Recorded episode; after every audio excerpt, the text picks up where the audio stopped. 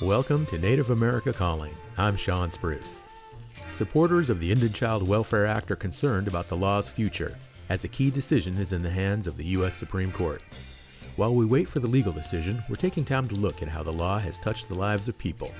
For more than 40 years, the law has ensured Native children were kept in their Native families whenever possible. We'll talk to some of those families who are able to preserve their connections among themselves and their cultures because of an act of Congress. We're back right after the news.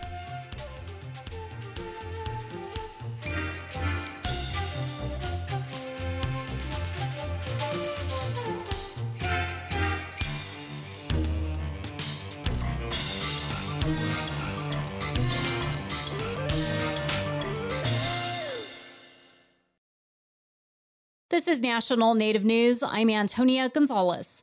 Food shortages and higher costs were among challenges experienced in rural Alaska during the pandemic. Old Harbor on Kodiak Island had its community bison herd and gardens to fall back on. These are part of efforts to make food more available and affordable. The Old Harbor Alliance, a group which includes the tribe, the city, and the village's Native Corporation, bought the bison in 2017 from a rancher on the other side of Kodiak who had bears preying on the herd. The bison were barged to Sitkalidak Island, a protected space just across from Old Harbor. A lot has happened since the 40 animals were brought to the island. The Alliance recently built a processing plant to butcher surplus animals. Old Harbor freezers are now full of bison meat, distributed to the community with priority to elders. Melissa Berns Sabota, who manages the herd, says it's taught the community an important lesson. Anything's possible. I mean, this was kind of a pie in the sky dream that I've heard our leadership talking about since the early 2000s and they kept on pushing for it, and we made it happen. The Alliance took a big step in 2020 when they brought three bulls from the Fort Peck Indian Reservation in Montana to improve the herd's diversity. The bison, which were surplus animals from Yellowstone National Park, had to travel in trucks, airplanes, and barges to reach their final destination. They've got their little harems and they've been there for about three years, so we definitely have their offspring out on the landscape already. As the herd continues to grow, the bison have fed Old Harbor Spirit with hunts that bring the community together. The Old Harbor Alliance's long range goal is to use surplus animals to grow the community's cash economy through visitor hunting permits and the sale of meat. Any profits will be used to support the meat processing plant and community gardens, as well as cultural programs which teach children about Alutiiq language and heritage heritage.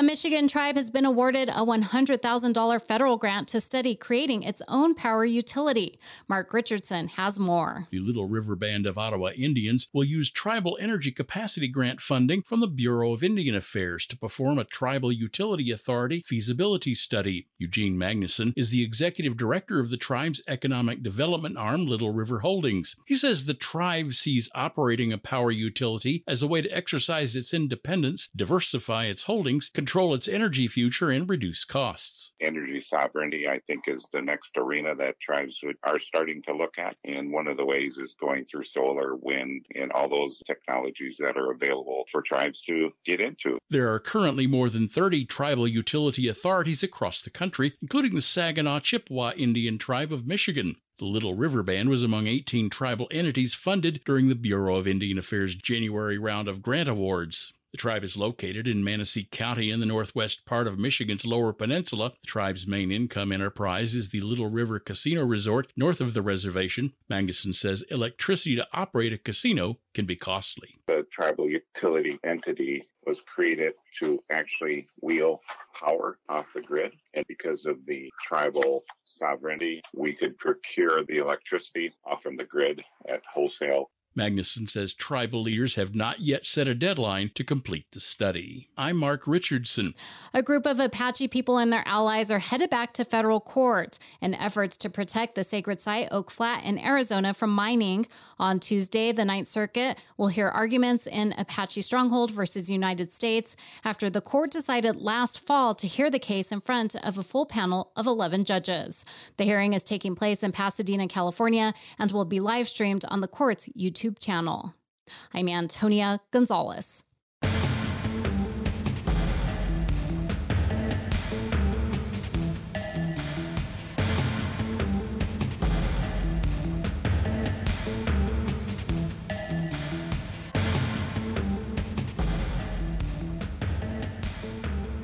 National Native News is produced by Koahnic Broadcast Corporation with funding by the Corporation for Public Broadcasting.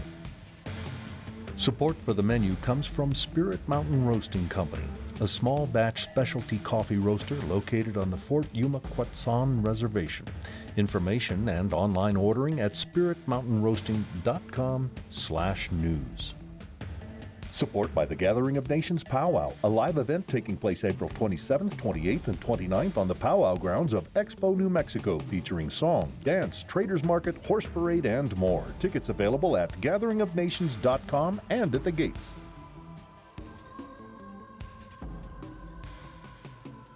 Native Voice One, the Native American Radio Network.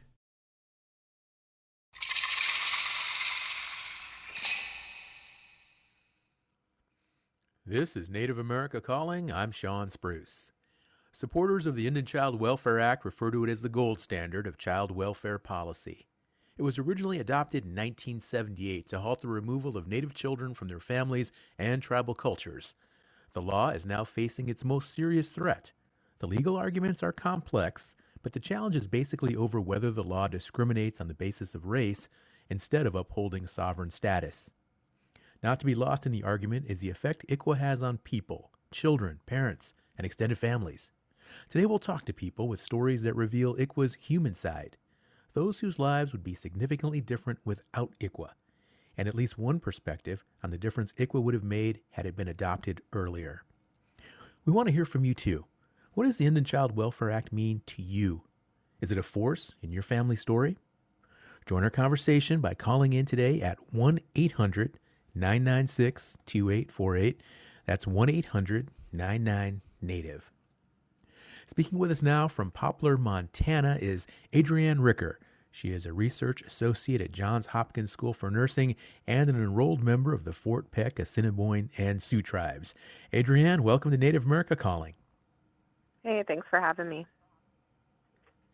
Joining us from Ohio is Mary Annette Pember. She is a national correspondent for ICT and she is Red Cliff Ojibwe.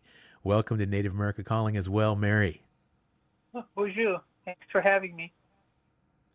And joining us from Boston, Massachusetts is Julia Lurie. She is a journalist at Mother Jones. Julia, thanks for joining us on Native America Calling as well. Thanks so much for having me. I'd like to begin with you, Adriann, and you have a personal story that is related to Indian Child Welfare Act. Can you talk about adopting your nephew? Yeah. Yep. Um, so, so I guess I would start back with sort of how this all came about, and and I want to preface by saying that sharing his story is personal, and also I acknowledge there's a lot of like hurt with his story, right? Anytime there's a forced removal from from biological parents, there's there's uh, you know trauma that comes with that, and so um, it was July of 2018. I received a phone call from um, CFS, our, our local BIA CFS, and let us know that um, our nephews were um, going to be removed, and we were sort of the last stop for them uh, amongst the families um, because because it was a because Indian Child Welfare Act was involved, uh, we were able to do some kinship placement for them, and so my husband and I um, immediately, well, not immediately. I think there, you know, there's a couple different things you have to consider when when when doing that, but we felt like it was the best thing to do for them, and so um, we took my my nephew and his brother in at that time and we really tried to work proactively with uh, with the family to to try to get the children back in the home. Um, you know, opened our home to to having dinners and doing everything we could to help support them. Um, but um, that didn't work out in the long term. They were reunited briefly and then placed. Um, the youngest nephew was placed back with us, and then the older siblings were actually placed with my husband's cousin who lives in the next town over.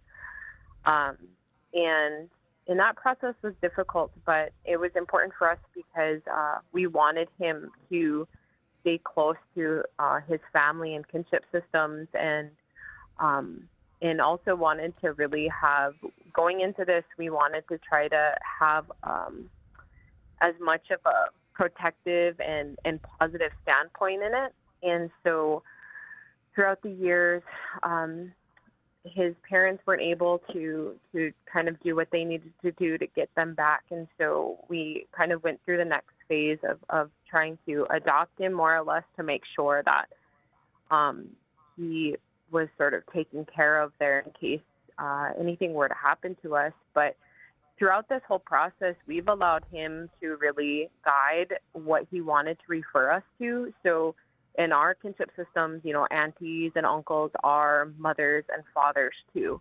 And so we never mm-hmm. forced a term on us. Um, he called me auntie for the longest time, and I was pregnant when we took him in. He was only 14 months old.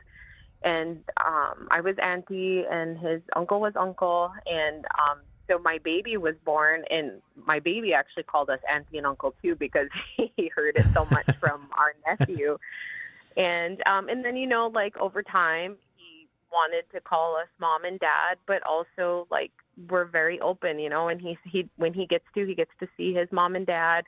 And we just acknowledge like you have two moms you have two dads you know like so um and then he so it's it's been an interesting process for us to really kind of um, use positive language and connection and use our culture sort of as the baseline for that for him um, to you know talk about like it's normal. Like this is normal in our families to have multiple moms and multiple dads and that you know we talk about how his mom grew him in her stomach and then you know like we helped her mom his, his mom and dad take care of them when they needed help and um, that they still love him and um, you know and so we try to really um, infiltrate like that positivity and the cultural aspect of his upbringing and so him and my my youngest son are they're uh 18 months apart. And so they always have these conversations like oh yeah i grew in mom's belly. And then you know our our nephew now son you know talks about growing in his other mom's belly. And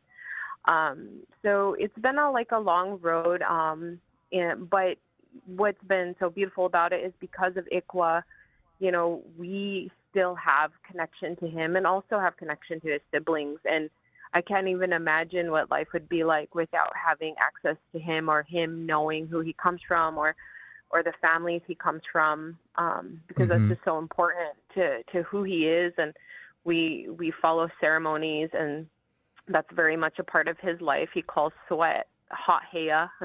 so they're like they, him and my youngest son they like going to hot heyas and um, but and he also maintains his original name because um, that was my husband and his brother's mom's last name.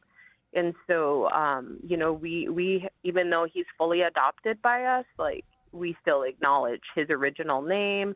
Um, and if he, when he gets older, if he wants to change his last name, that's fine. But we're definitely trying to keep intact his identity of who he comes from, and and also like how we connect in that story and allow him to kind of navigate that. But ICWA has really been the guiding force for us to be able to to do that for him.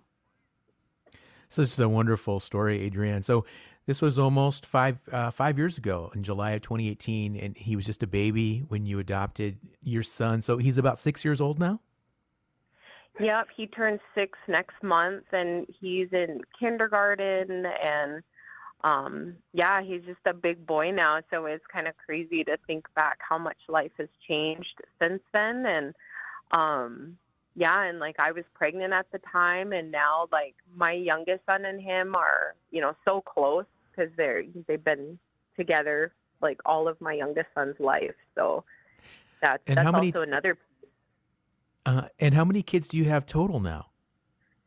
So um, we have so we have three biological children plus John, and then also we help take care of a younger cousin of mine who who needed um, he needed uh, somewhere to stay after um, something had happened with his grandma. So um, we kind of share in that responsibility with my with my cousins. Um, so so we have five boys in our home now, three biological okay. and an extended family plus um, John, who we is now adopted as our son, but has been our son since we've taken him in.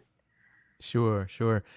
Well, Adriann, one of the main arguments from supporters of ICWA is to keep children grounded in their culture. And I know that there is a connection there between culture and also just from a medical perspective. Can you talk about that, the importance of Native children keeping their culture and how that actually impacts their health, their physical health?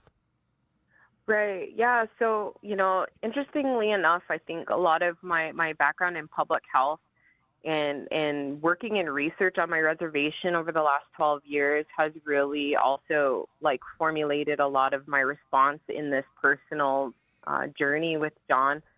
Um, and, and what that came down to is, you know, we have all of these societal ills that plague all of our reservations, you know, including suicide, drug abuse, alcohol addiction, um, just just like everything that that we are facing with and we were studying all these things on the reservation. And we thought they were all in silos, right? So we thought this was this issue, this was this issue, and we understood the historical trauma and inter- intergenerational trauma, but we didn't understand that that was interlaced between all of it. So at the core of all these things was trauma, right? Whether it's our own trauma, the intergenerational trauma passed on from our families, or the historical trauma of boarding schools, forced relocation, um, all the attempted um, eradication of our people.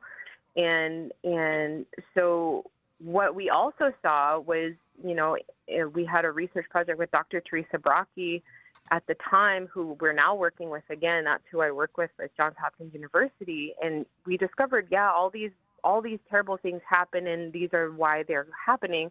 But also that culture is a protective factor.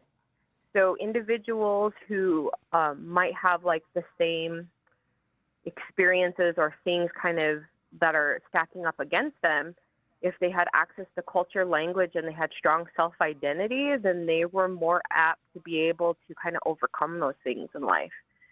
Mm-hmm. And and that that has been honestly too a really um, eye opening thing for me and my husband as we navigate, you know, sort of our own experiences of trauma and and trying to overcome them um, and working inside our communities. Um, so that um, that reconnection to culture and language and and our identity of our kinship systems and family systems. You know, we're okay. we're seeing like that. Adriann, I'm sorry, we're going to have to take a short break, but I definitely want to let you continue when we come back. The show today is personal stories uh, from Native families regarding ICWA. We'll be right back after this break.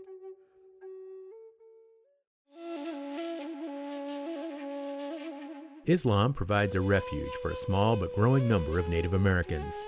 Native observance of Islam is a mostly modern trend, but there are historical ties. And now a new project paints personal portraits of Native Muslims and tracks the joys and tests of their faith. On the eve of the holy month of Ramadan, we'll hear more about it in the next Native America Calling.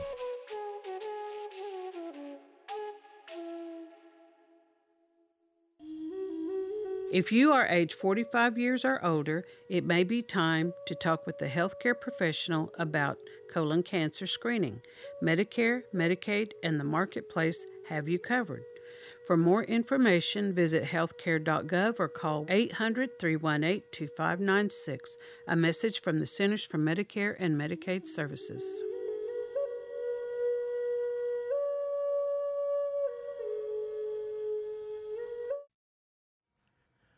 Thank you for listening to Native America Calling. I'm Shawn Spruce. We're hearing personal accounts related to the Indian Child Welfare Act. If you have anything you'd like to share about how ICWA has affected your life, or if you have a comment or question for any of our guests today, please call us 1 800 996 2848. That's 1 800 996 2848. Adriann Ricker uh, is an enrolled member of the Fort Peck Assiniboine and Sioux tribe. She's up in Poplar, Montana and she and her husband adopted a, a young nephew. And Adriann, uh, before break, you were just giving us such a wonderful overview of of this whole story, and I know that there is there's privacy here, and I know that you know you're not comfortable sharing everything about uh, your family story and your your son, but I, I, would like to ask you: Had you and your husband not stepped up and, and been parental figures in this young boy's life, um, where do you think he'd be right now? I don't know. I think when I when I ponder that question, I I see so many of our when you go to like neighboring off reservation communities, you see quite a few uh, children from our home community that you know have been placed in foster homes over there, and you know you. I think when I see them, I see that they're healthy and they look good, but there is also this look that I get from them where it's like they see people like them. And you see that mm. like you see that look in their eye like man, they look like me. I want you know, like there's that instant connection.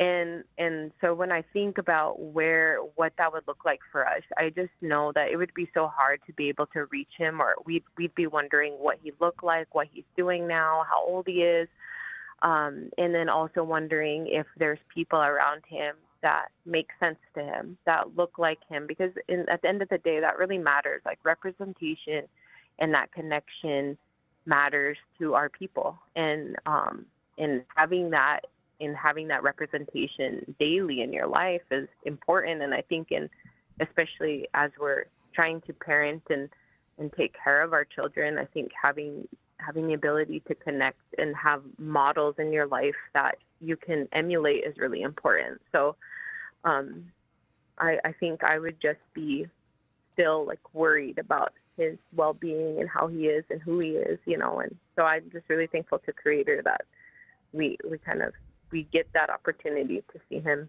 in his everyday life and watch him grow up and be there for him. Adriann, like, like, I mentioned earlier, this story is so inspiring. And please stay on the line. I do have some more questions for you, but I, I want to move into our other guests on the line as well. Listeners, uh, if this story that you're hearing today from Adriann Ricker, if it sounds familiar or if it inspires you the way it's inspiring me right now, give us a call. Let us know. Tell us how it moves you. 1 800 996 2848. The number again, 1 800 996 2848. Our phone lines are open. Our next guest again is Mary Annette Pember. Uh, Mary, you also have a personal ICWA story, and, and you wrote about it. Can you share an overview of your story and how it affected your family? Sure, and I'm, I'm so glad you're doing this. This is something that has been overlooked. I'm not really sure why. Uh, maybe Native folks are reluctant to share, but it's extremely important. Yeah, I'm a journalist, and I have written about ICWA extensively. Um, and some of what motivated me was in was uh, um, the kind of research I had to do in adopting our son. Well, I just realized we uh, he came to us 18 years ago this month, and he was seven months old. Hmm. Uh, his name is Danny. Um, I had I'll just give, try to try to um, try to sort of uh, uh, make it a little briefer um, the story. People can can get online and look at the story as well. But we were several years before that, before we adopted Danny, we were looking at adoption and um, we are trying to have a child of our own. And um, my tribe contacted me about a little girl that was available, and actually it's Dan's uh, elder sister, his half sister. And uh, she was, uh, even though we're from, uh, my tribe is um, in Wisconsin, uh, her mother and family had located up to the state of Washington. and so he was, uh, she was rather living with a non-native family who had uh, fostered and adopted her since birth. Birth mother um, is, um, if she's still living, we haven't been able to maintain contact with her, but um, she uh, has been a heroin addict and struggled a great deal in her life. She's kind of what my mom would call a shirt tail cousin of ours, so we are related to her. But at any rate, I had some business out in the Seattle area, which is where she was at the time, and so I decided, well, I'll just go drop in and, and I'll see, you know uh, what's going on with this little girl. And she was two years old. So I spent the afternoon with her, and she was with this non-native family. Um, and I just, you know, she, you could see the, that the little girl loved the woman, and she loved her family. She loved, there were some other adopted kids there, and I just, I got that feeling so strongly. You know, she was holding the, holding uh, the. I don't want to say the girl's name because I don't think the family would really want me to even. Um, sort of disclose that. I'll just call her Elle. The mother was holding Elle, and Elle was patting the mother on the shoulder. And I'm like, you know, you can't fake that. This little girl loved mm-hmm. her. And you know, I don't know. I'm, I'm. Some people might disagree with me, but I called the tribe up and I said, you know, if you guys are hell bent on intervening, you know, you absolutely should. But I just can't. I just somehow I can't. In my heart, I can't be a part. I can't take her away. You know. So um, that happened, and then several years later, somewhere, something moved me to call the ICWA office up in Red Cliff, and um, I was inquiring, you know, about the little girl and so on, and and they said, oh, you know, um, um, the the girl, the woman, the mother had another child, had a little boy. I said, "Oh, well, is that same family taking him?" And they said, "Yes." And then I got to thinking, oh, that's unusual because those people are older, and um, they really they seem like they kind of had had a pretty full plate. So I, I still had their contact information, and I contacted them, and they were like, "Oh my gosh, we've been waiting for you to call us." We were so overwhelmed, and Danny was withdrawing from from um, narcotics, and it was we just couldn't care for him. We couldn't give him the care that he needed. And birth mother had um she had him and she left him at the hospital. She was running and, and she she what was uh, you know i think impressive about her is she did make her way back to a community that knew her. Um mm-hmm. so you know i mean that was kind of that was very much an act of love i think on her part. So what was good is that this foster mother was able to tell me where he was. And i don't know something got into me and i just could not let it alone until i tracked him down and and anybody who knows me knows I am like I go into this journalism mode and I just became relentless mama bear. And I found him. he was uh, he was staying with um, with a foster mother, a single mother. Um, and I don't, you know, want to. I'm not making any judgments about this woman, um, but I think there were some. She, she um, had some some issues, and she may not have been as mentally fit as she could have been. She was uh, very uh, involved in a very far right um, Christian religious uh, group and really felt that she was directed by God to keep Danny. And you know, I it just did not feel like a good place for him. It turned out that the welfare uh, workers of the county at the time had never even met him. They just placed him with this woman. So mm-hmm. I just basically pestered everybody, my ICWA worker, you know, the tribal judge, people out in the state of Washington until, you know, until they did something. And so we uh, flew out to um, to Seattle, and um, they did over the they basically designated us as a foster family, and uh, the tribe just did it over the phone and designated us as a foster family, and they gave him to us, and we flew him back home, and he's been here ever since, and he's wow. just the light. Of, he's the light of my life. it sounds like it sounds like. Uh, I, I have so many questions here. So, um, and is Danny able to keep in touch with his biological sister? Then, it's is she still in Washington? We do try to do that. Um, we have. Um, they are also, um, I think, you know, have a, a, a religious a preference that is not really very open to to other stuff. But we always try to just, you know, I keep it very, very open. You know, I always reach out and, you know, like I made her a jingle dress and I send her rice every year, and we do we try to be available to her. Um, and she's an adult now, so um, I'm always have hopes that she will. She'll want to know more about who she is. Um, and we did. I somehow out of nowhere I was able. I'm always sort of you know kind of snicking around social media and so on, and I located his birth mother. This is like about three years ago. And actually, I had it worked out perfectly. I had some business in that part of the country, and, and Dan went out with me, and the birth mother agreed to meet us. We met at a Denny's alongside the freeway, and you could she was she was on the methadone program and she was really struggling to do better. And you know, it was like it was probably as perfect as it could have been. She um she apologized to him and she thanked me. Mm. And you know, she kind of fell off the face of the earth again and we haven't been able to maintain contact with her. But and it's been hard for him, you know, because I think we all at the end of the day, everybody wants to think my mother would have cared enough about me to keep me. And right, even despite right. all of the factual information we can know about that, and as much as we might understand that, I think that is some visceral thing that we all have. You know, so we yeah. just, I, whatever he asks me, we always tell him. That has been our rule. And I kept everything. Like the nurses were so wonderful to him, and he was um, in uh, in the neonatal unit and withdrawing. I mean, and I just kept every, and I kept all the stuff from this uh, initial uh, foster mother, even though it was a little bit misguided. Because I really think he should know everything that has gone on. So it has been hard for him.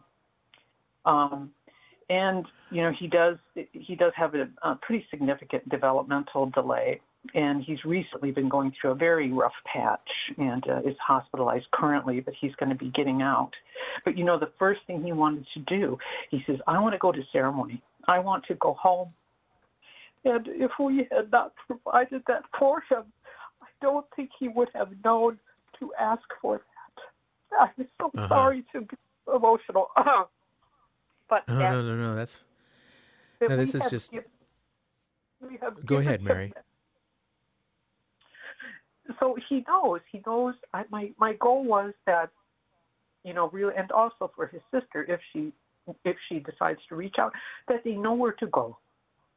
If you right. want to be with your people, if you to know how to be a Anishinaabe, meaning to be a Anishinaabe man, he knows where to go. And we've always taken him to ceremony and we've always involved him with our community and we've tried to reach out to some of his to extended family.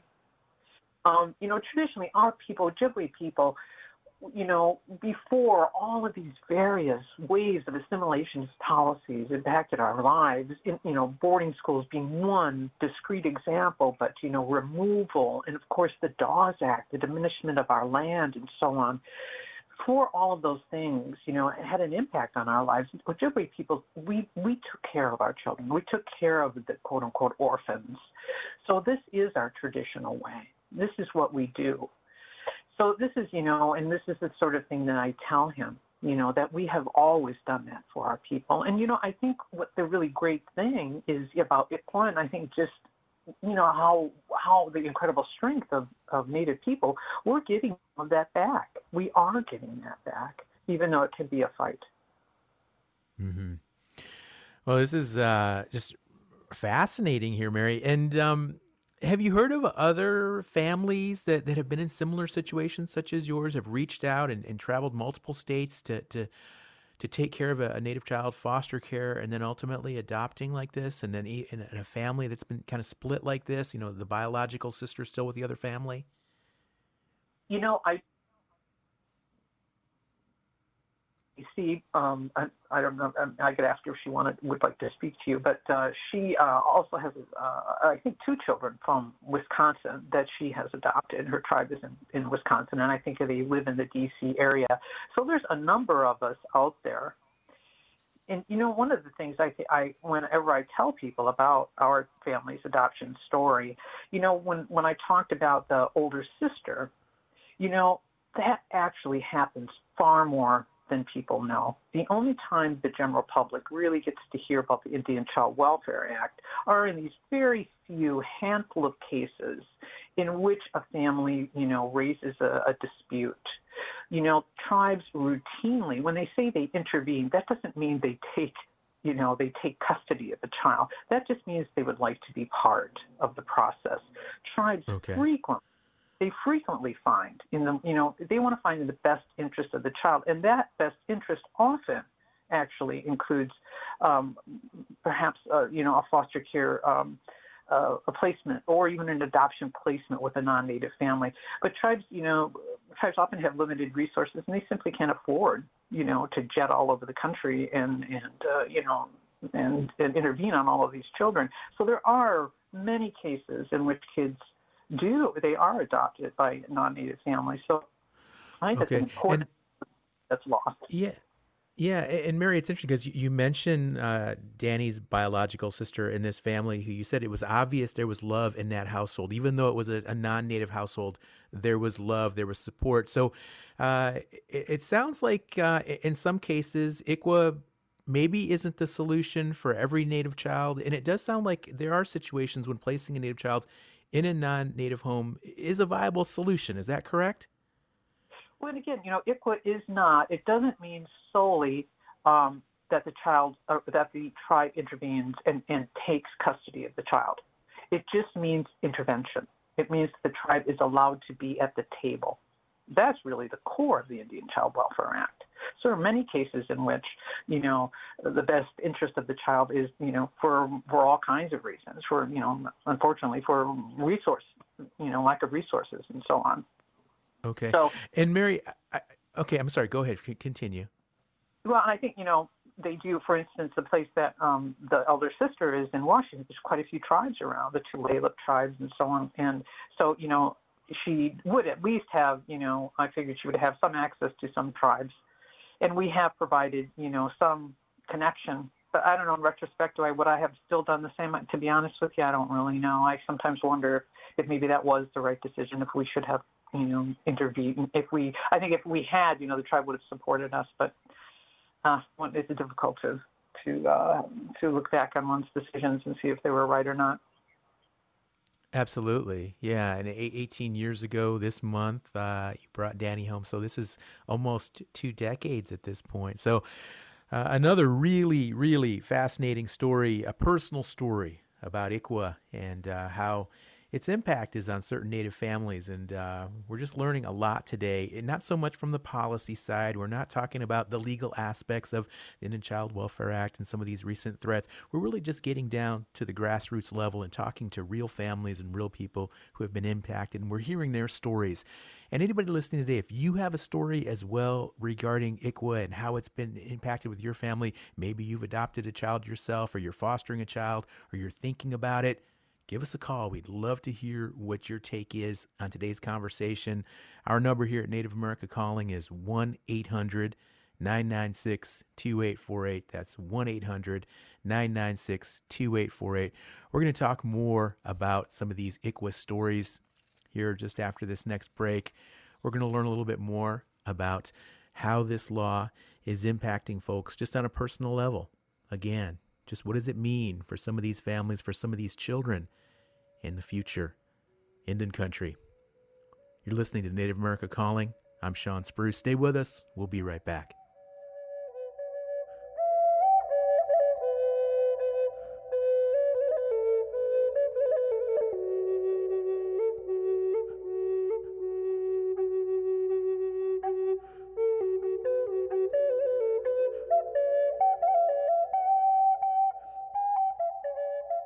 Support by the American Indian College Fund, providing millions of dollars of scholarships to Native students every year. Applications are accepted through May 31st at collegefund.org or by phone at 800 766 FUND.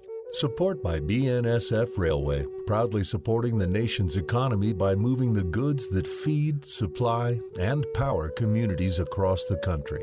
More at bnsf.com slash tribal relations. You're listening to Native America Calling. I'm Shawn Spruce. We're hearing about the human side of ICWA, and there is still time to join the conversation. If you'd like to talk about how ICWA is important to you, our number to join the conversation 1 800 996 2848. That's also 1 800 99 Native.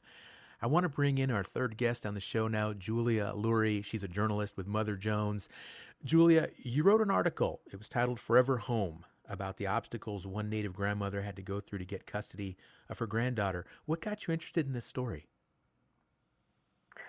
So I, um, well, first of all, thank you for having me. I cover child welfare um, at Mother Jones, and it's pretty rare that child welfare um, cases make it all the way to the Supreme Court. And um, I wanted to dive into some of the, the personal stories of the cases that had had gone into that Supreme Court case.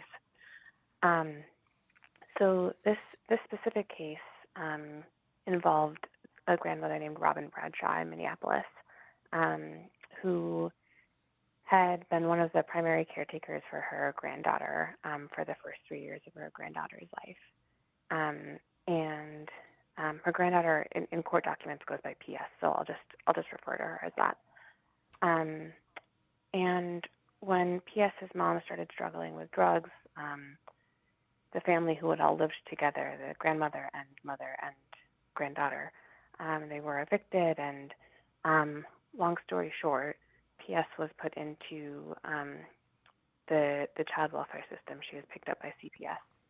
And um, to me, one of the things that really stuck out about this case is that um, because of a series of procedural mix-ups, for the first two years that PS was in the state's custody, um, this did not qualify as an ICWA case, um, even though even though her, her grandmother is an enrolled member of White Earth. And um, during those two years, uh, the the case was treated like any other county child welfare case. So PS ended up bouncing from foster home to foster home, and um, was more and more distanced from her mother and her grand and her grandmother. And um, eventually, PS landed in the home of a white couple um, who wanted to adopt PS. and um, then there was this very dramatic reversal two years in where ICWA suddenly did apply. Um, White Earth got involved, and um, Robin Bradshaw, who had this entire time been fighting for her granddaughter and not understanding why it was that she didn't have custody of this girl that she had helped raise, um, was was eventually able to fight for custody and um, and adopt her granddaughter. And I think why it really stuck out to me was just it's really rare that you see the impact of of a law on a single family like this. Um, that you see what happens when the law doesn't apply, and then what happens when the law does apply.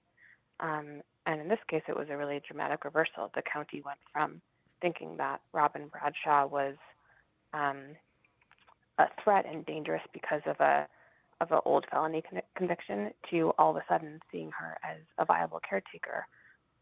Um, and I, I guess I just wanted to really go into detail on what that looked like and felt like for our family, rather than, like you said, um, just being at the high level policy analysis level. Mm.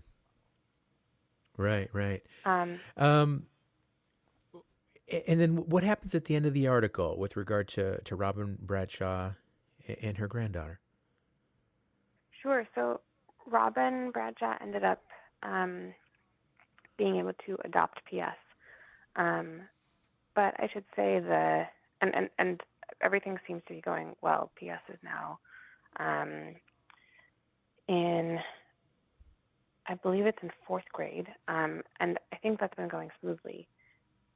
It's it's a complicated situation now. PS was living with um, the white couple named Danielle and Jason Clifford for almost two years, and um, really developed an attachment to, to them and they to her. And so, you know, when when she was placed back with Robin, she was um, at some level she had been you know asking to be placed back with her mother and her grand and her grandmother for a long long time.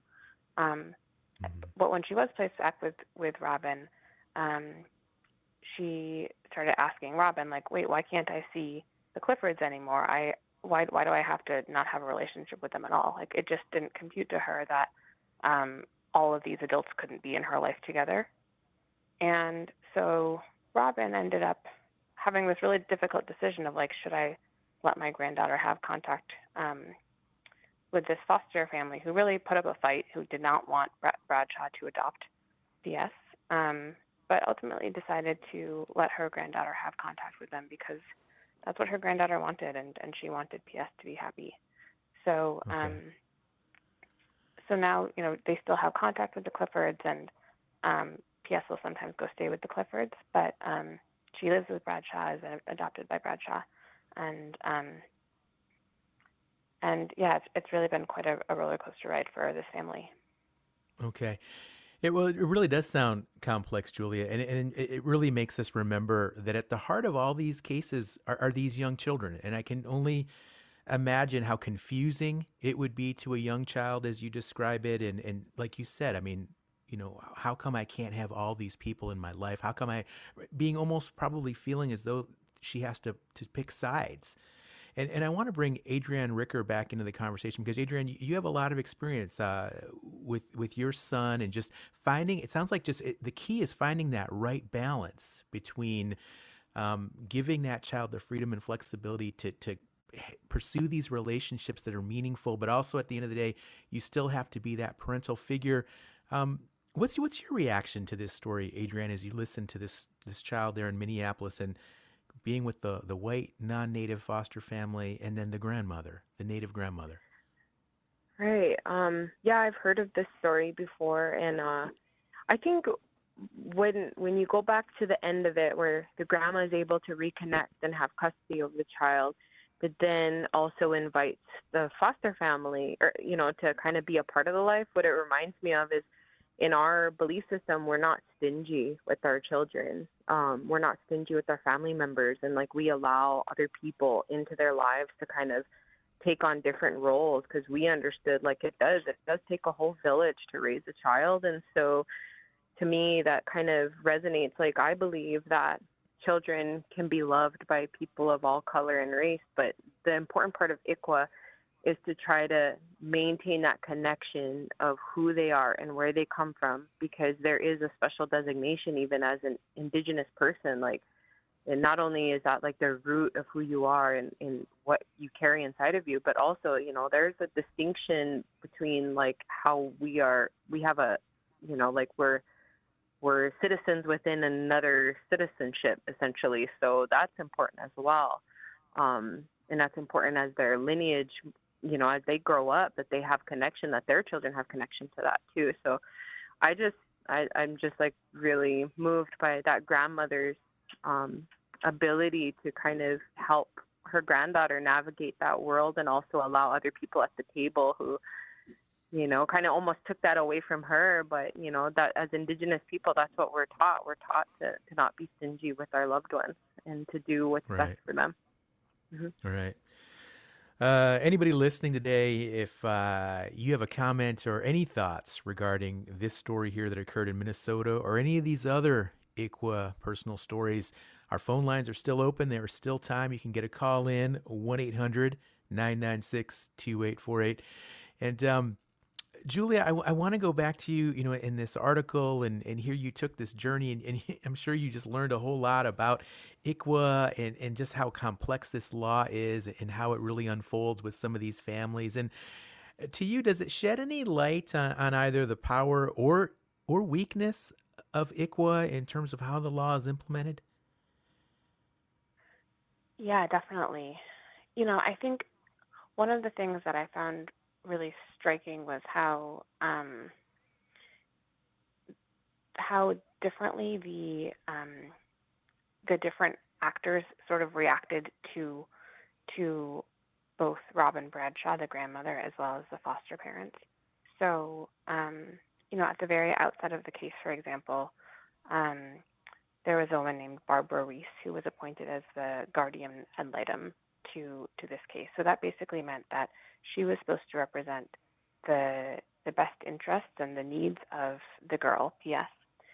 And um, so she she logged like hundreds of volunteer hours on this case over many years. She would go and um, meet with PS and meet with her foster parents and go meet with her therapists and teachers and everything, and then go and present what she had learned to the court.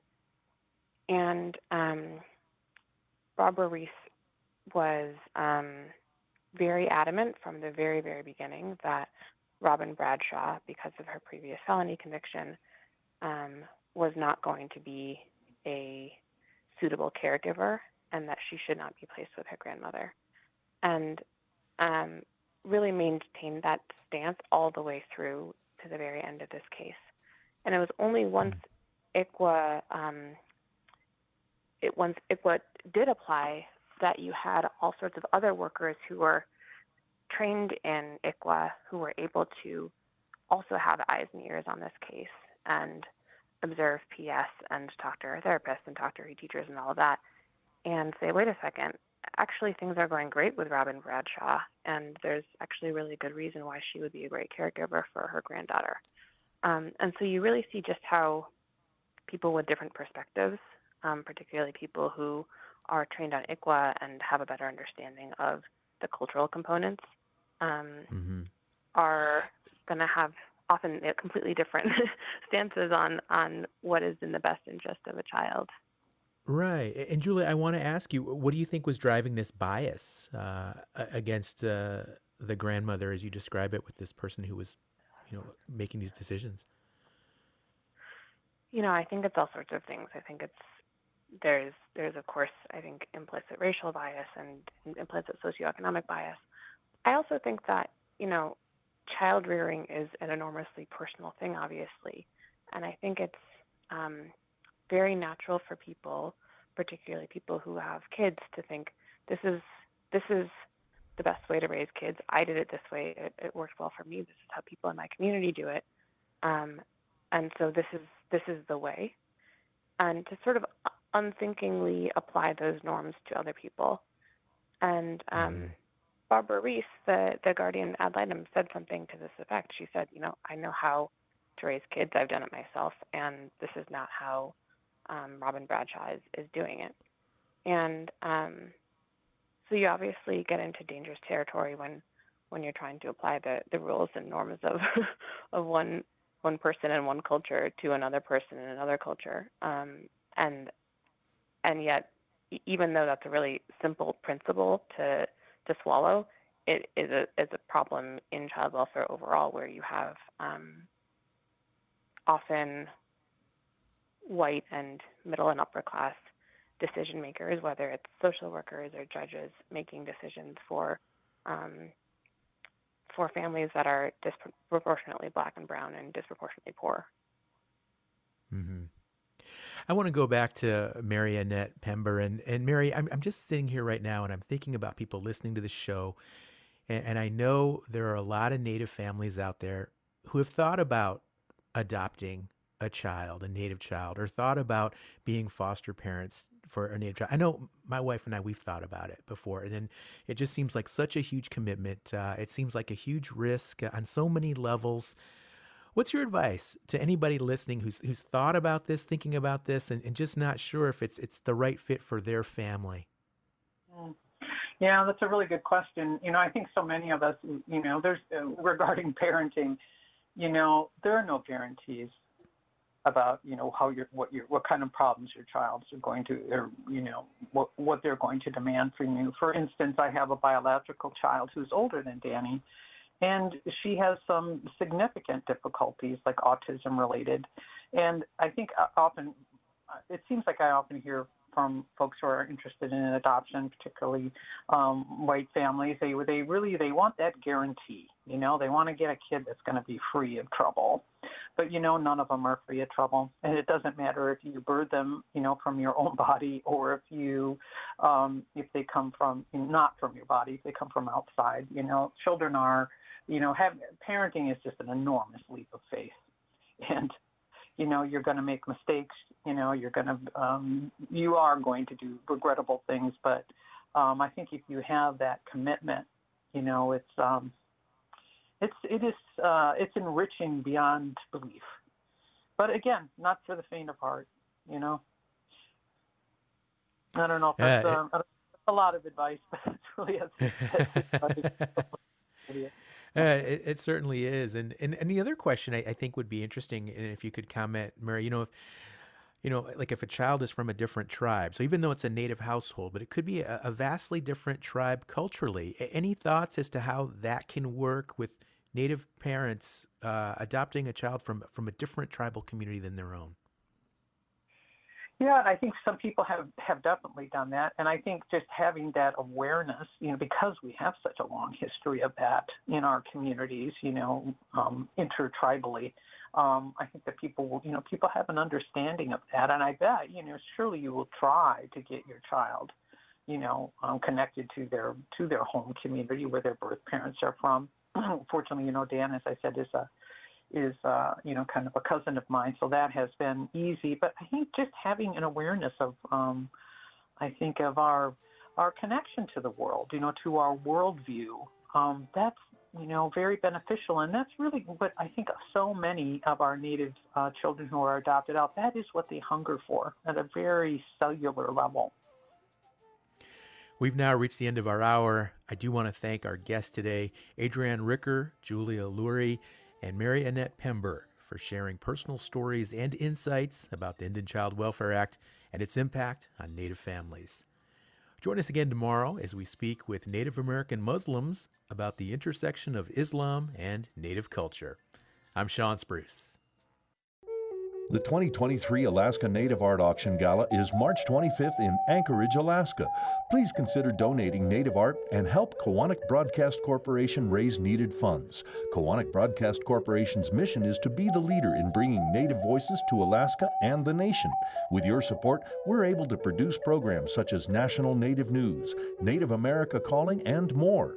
Donor forms and more information about the auction and online bidding can be found at knba.org. This program is supported by AmeriCorps Vista. You can kickstart your career by joining thousands of AmeriCorps members in the VISTA program serving to alleviate poverty. AmeriCorps members help organizations make change right in their own community. A service opportunity that fits your ambition can be found at americorps.gov slash vista today. That's A-M-E-R-I-C-O-R-P-S dot G-O-V slash V-I-S-T-A.